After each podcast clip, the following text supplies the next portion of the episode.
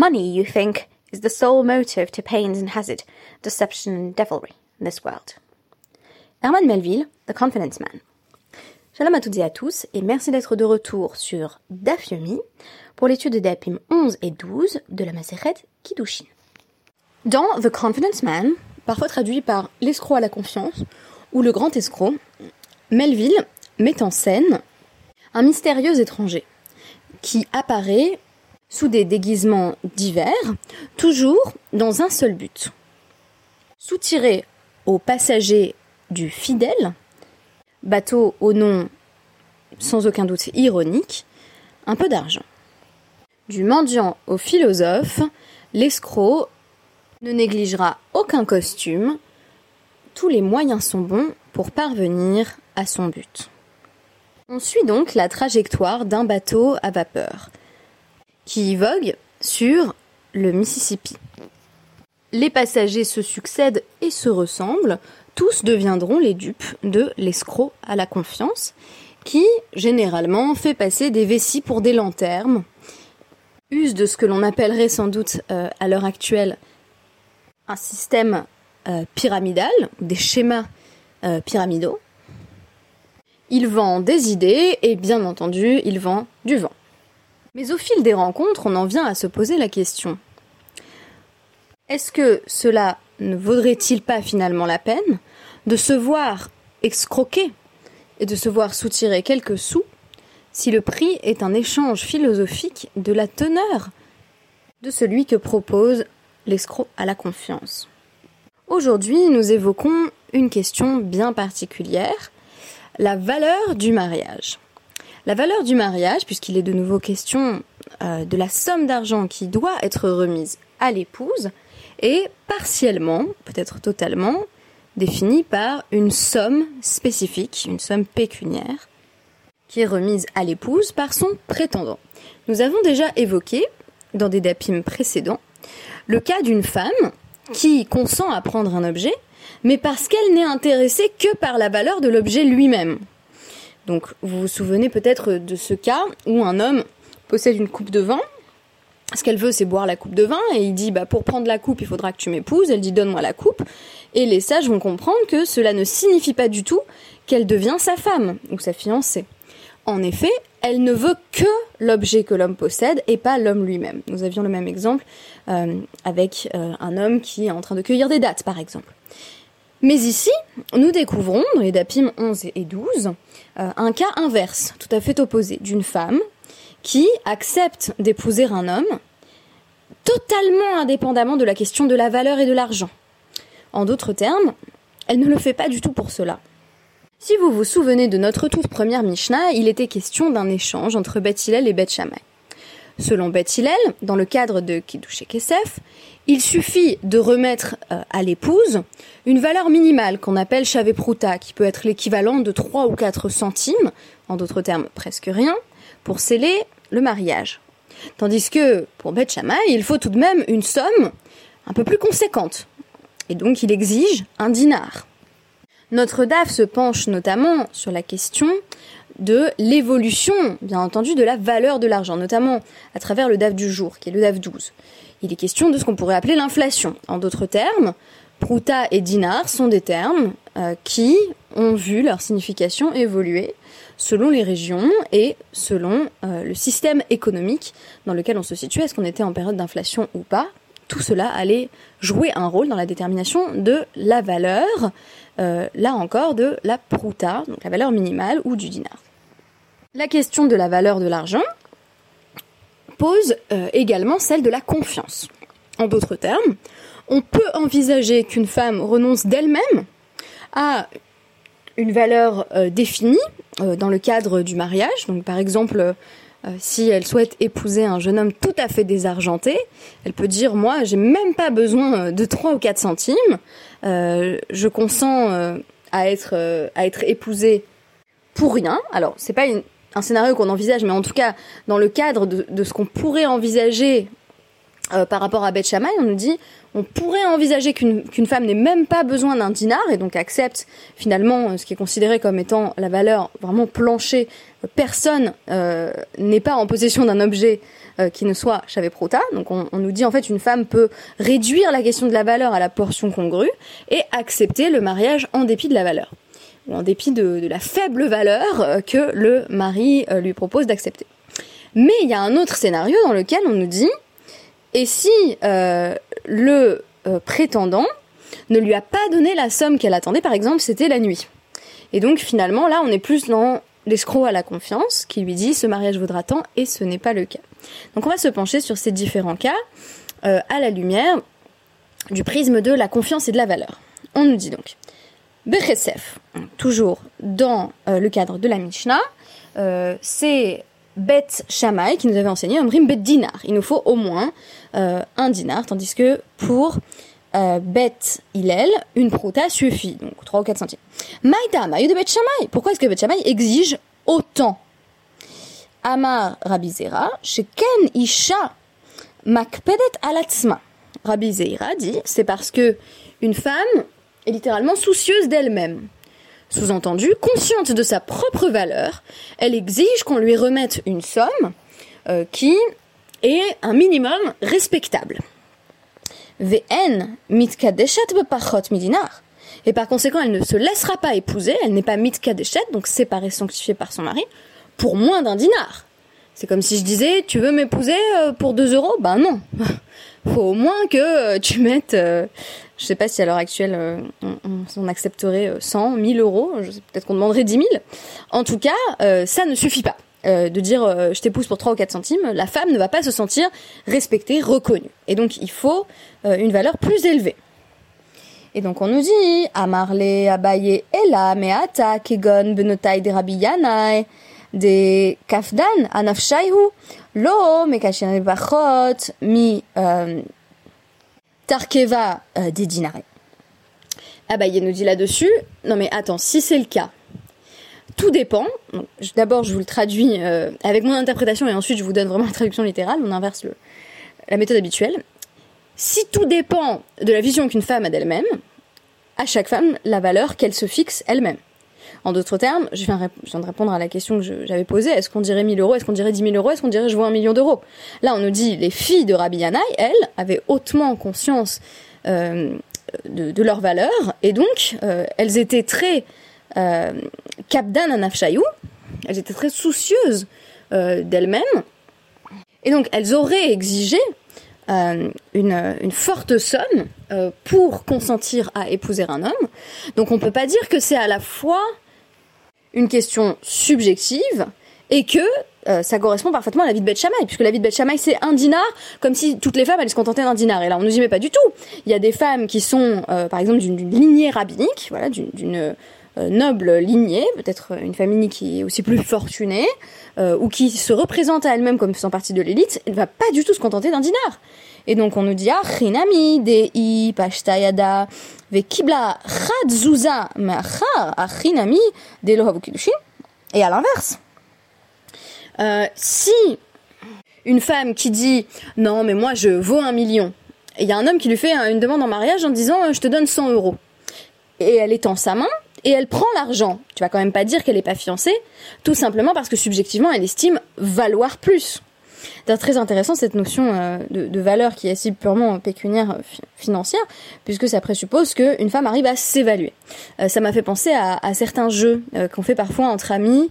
Est-ce que pour tant d'argent tu ferais ça? Bon, Personne en général n'évalue vraiment sa valeur à l'heure actuelle. On serait bien en peine de dire je pense valoir 10 000 sur le marché. À la rigueur, on peut dire combien vaut mon 35 heures, combien mon travail vaut à l'heure quand je fais tel ou tel travail? Mais c'est beaucoup plus difficile d'évaluer la valeur d'une personne. Euh, en revanche, on nous dit, ben, si quelqu'un qui d'habitude euh, est payé 100 euh, euros de l'heure est démarché par le franc prix du coin qui lui dit viens faire ce travail pour 8 euros de l'heure en net, et que cette personne accepte, bah, c'est bien valide quelque part. Là, ça serait la même chose pour le mariage. C'est-à-dire qu'on peut s'estimer soi-même à une valeur très élevée et pourtant consentir à une valeur plus basse. Et donc on nous dit, Rabbi Zera, euh, nous dit, dans ce cas-là, kamina. Je suis d'accord avec toi que si elle a accepté, c'est bon. Parce qu'en en fait, effectivement, à chaque femme le droit de déterminer à partir de quelle valeur elle a envie de bah, estimer qu'elle est dignement jugée ou pas, ou estimer que le mariage lui-même euh, vaut plus à ses yeux que la somme qui lui est donnée. Qui camina de Kachabelala Inami de Shavesh Aliar. Deux cas où euh, une femme va estimer qu'on lui manque de respect si on lui donne pas minimum un dinar, donc dans la vie de Beth C'est le cas où elle a accepté euh, les fiançailles la nuit.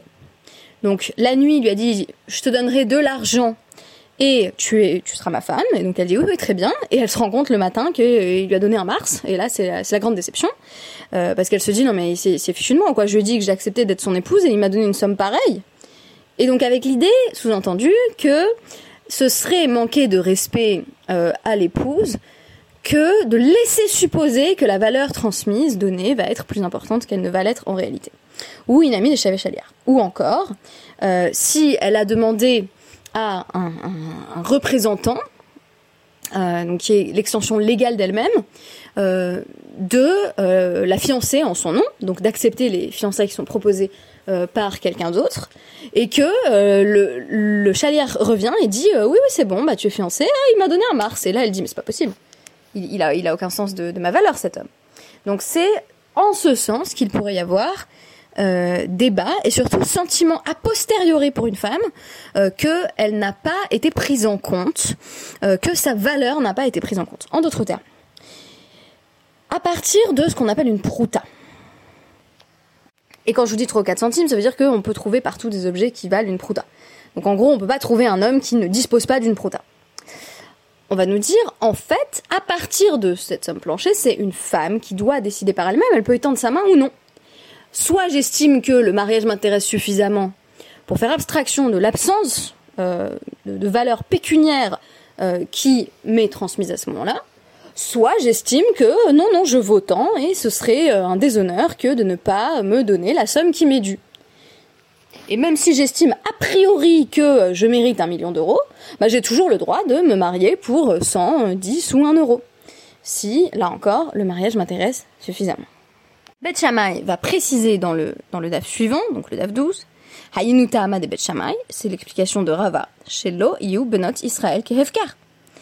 Alors c'est très intéressant parce que pour le coup c'est moins pensé euh, du point de vue des femmes elles-mêmes, à savoir les femmes ne vont pas apprécier qu'on donne des sommes aussi faibles, puisque là bah, on, vient de, nous répondre dans la Gemara, bah, ça dépend des femmes, et ok, il y en a qui n'apprécieraient pas, mais une autre peut tout à fait accepter la somme, euh, même tout à fait symbolique, qui lui est transmise. Là, on nous dit non, c'est Beth Shammai n'a pas voulu qu'on traite les filles d'Israël comme hefker, comme ce qui est sans propriété. Et là encore, ça réactive justement les, connotations euh, sémantiques associées au champ, euh, avec cette idée euh, d'objet dont personne ne se soucie. Alors, c'est souvent un raisonnement que va mobiliser Beth Shammai dans le cadre de lois euh, que l'on interprète comme étant favorables aux femmes. Alors, pour Beth Shammai, on ne permet pas, finalement, dans cette seconde explication de Rava, on ne permet pas à une femme d'estimer qu'elle ne vaut rien. Donc on lui dit non, tu vaux forcément un dinar. Tu vaux forcément, on va dire, euh, 10 euros. Voilà, tu peux, peux pas valoir moins, sinon t'es es comme Hefker. C'est comme si euh, cet homme-là ne te témoignait aucun respect. Euh, donc, au lieu de euh, percevoir euh, une question plutôt subjective, on envisage que ce soit une question de représentation des femmes. Alors, qu'est-ce que ça veut dire, du coup, quand on nous parle de la vie de Beth Est-ce que ça veut dire qu'il estime que une femme ne vaut rien Ou alors est-ce qu'une femme peut décider qu'elle ne vaut rien euh, ou est-ce qu'il est simplement en train de déplacer la question de la valeur Alors, très intéressant, euh, dans le DAF 12, on nous présente donc cette, euh, cet avis de Batilel ou Batilel Omrim Prouta, Sava Rav Yosef les Memar Prouta Kol Dehu. Donc, selon Rav Yosef, quand on dit une Prouta, ça veut dire la valeur minimale dans l'absolu. Euh, peut-être qu'à l'heure actuelle, par rapport au, système euh, monétaire, à la monnaie euh, telle qu'on la manipule, ça pourrait même désigner un centime, par exemple. C'est-à-dire en dessous de un centime, bah, c'est plus divisible. donc, tant qu'on transmet une somme symbolique à sa future épouse ou à sa prétendante, pas de problème. Et là-dessus, Abaye va nous dire non, non. on a précisément un enseignement dans la Mishnah là-dessus, Kama Hipruta, et Mishmona Beisara Italki. En réalité, c'est un huitième de, euh, de cette pièce italienne que l'on appelle le Issa. Donc ça irait contre Rav Yosef, puisque ça voudrait dire qu'il y a bien une valeur définie. Alors on nous dit Britema. Un Émilé de Rochelle Moshe. Ah non, mais quand on nous dit un huitième du Issar italien, c'est par rapport à l'époque de Moshe. Et là, on nous dit, selon Rav euh, Dimi, Rav Simaya a affirmé que dans sa génération, donc à son époque, un huitième de la pièce qu'on appelle euh, le Issar italien suffisait. Et de même, euh, quand Ravine, donc qui était un sage d'Eretz Israël, est arrivé en Babylonie pour transmettre l'enseignement d'Eretz Israël, il a dit, selon Rabbi Dostai, Rabbi Yana et Rabbi Oshaya, une prouta, c'est de nouveau donc un sixième. En d'autres termes, euh, ça pourrait ne pas se contredire. Quand Rav Yosef dit bah, c'est le minimum, et qu'Abaye euh, nous dit, bah, la Mishnah nous dit c'est un huitième, ça pourrait vouloir dire c'est le minimum à une époque donnée, dans un lieu donné, euh, et en tenant compte de l'inflation. Ces sages ne se contredisent donc pas forcément du tout. Peut-être s'agit-il de perspectives complémentaires sur la valeur minimale à un moment donné. En d'autres termes, quand on dit qu'une prouta c'est 2, 3, 4 centimes, on est en train de transposer la même réflexion dans notre domaine à nous, dans notre pays à nous. Il faudrait repenser en shkalim, il faudrait repenser euh, en dollars et à chaque fois demander ici que considère-t-on comme alors c'est pas forcément la valeur monétaire minimale, mais il s'agit de euh, la valeur qui permet d'acheter l'objet le moins cher. Donc je vous laisse réfléchir à vraiment euh, ce qui coûte à peu près rien euh, que, que, vous connaissiez. Euh, Posez-vous la question, y a-t-il des objets qu'on peut acheter pour 1 centime? Y a-t-il des objets qu'on peut acheter pour 3 centimes, pour 5 centimes? Et euh, au fur et à mesure, euh, on en vient à définir à chaque époque et, selon chaque contexte ce qu'est la valeur minimale. Alors, je conclus donc sur ce point. Je suis obligée de faire un podcast donc groupé et plus court que d'habitude. Très très difficile pour moi d'enregistrer en ce moment. Euh, on a deux perspectives, Beth et Beth c'est évident. Alors, selon Beth on a une première donnée qui est prise en compte, une première lecture de Beth en réalité, qui est le fait que une femme ne va pas consentir à être épousée pour une somme ridicule, misérable. Et donc il vaut mieux fixer une somme planchée euh, qui est quand même respectable. Et d'autre part, même si une femme y consentait, eh bien il ne faudrait pas donner cette image des femmes juives, à savoir qu'elles se laissent acheter pour rien. Et donc vous me direz, Beth Shammai est grand féministe. Ok. Alors d'une part, je répondrai que Beth Hillel, qu'on suit, euh, puisque à l'heure actuelle c'est effectivement euh, un objet chez Prouta qui est imposé, même si on donne une valeur bien supérieure.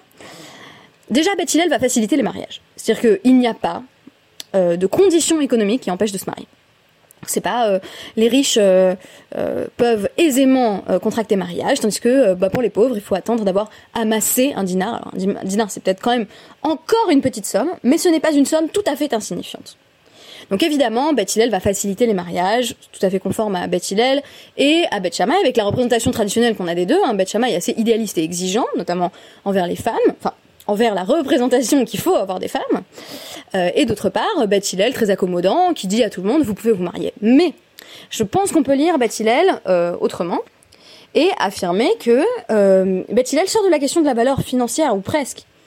Euh, Beth nous dit, bah, si c'est Prouta au sens de Rav Yosef, et que c'est vraiment le, le strict minimum en termes financiers, euh, c'est la dernière étape avant de dire que on est bien loin. Vous vous souvenez de mon podcast intitulé euh, peut-être euh, Ownership Partnership, donc sur un, article de Ravdov Linzer.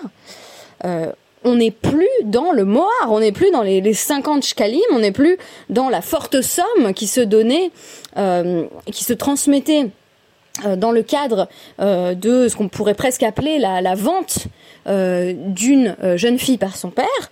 On a vu déjà que le père était partiellement mis de côté, ou en tout cas qu'on avait une figure de plus en plus présente dans la Guémara qui est euh, la jeune femme adulte, ou la femme adulte qui choisit de se marier ou de pas se marier, qui au contraire peut refuser avec force, avec véhémence. Et ici, on a une quasi-sortie de la question monétaire. À travers Beth c'est sûr que la sortie de la question pécuniaire est beaucoup plus marquée. Alors en même temps, moi je suis sensible aux arguments de Beth Shammai, je conclurai vraiment là-dessus. Euh, c'est intéressant de nous dire, sauf si il y a mensonge, sauf si c'est l'escroc à la confiance. C'est-à-dire si une femme présuppose qu'il y a une valeur supérieure qui va lui être transmise et que finalement on lui donne rien ou très peu, là il y a escroquerie par rapport à une attente de sa part. En revanche, dans le paradigme de Beth Hillel, on cesse pour ainsi dire de se poser cette question Et on dit, le mariage ne traite pas de cela. Et pour moi, c'est aussi l'impression qui se dégageait euh, de, euh, de l'étude des DAPIM précédents avec cette représentation de femme qui disait je veux l'objet mais je ne veux pas l'homme. On disait elle n'est pas fiancée. Pourquoi? On pourrait dire, bah non, c'est une forme d'achat, elle dit je veux des dates ou je veux du vin, bah euh, prends-moi pour femme, et puis c'est une transaction, quoi. On sort de ce genre de transaction. Or, c'est très intéressant, s'il n'y a pas de transaction euh, monétaire, financière, il ne peut pas non plus y avoir d'escroquerie. Donc je pense que Beth Hillel peut là-dessus proposer une réponse euh, très intéressante à Beth Shammai. Merci beaucoup, Shabbat Shalom.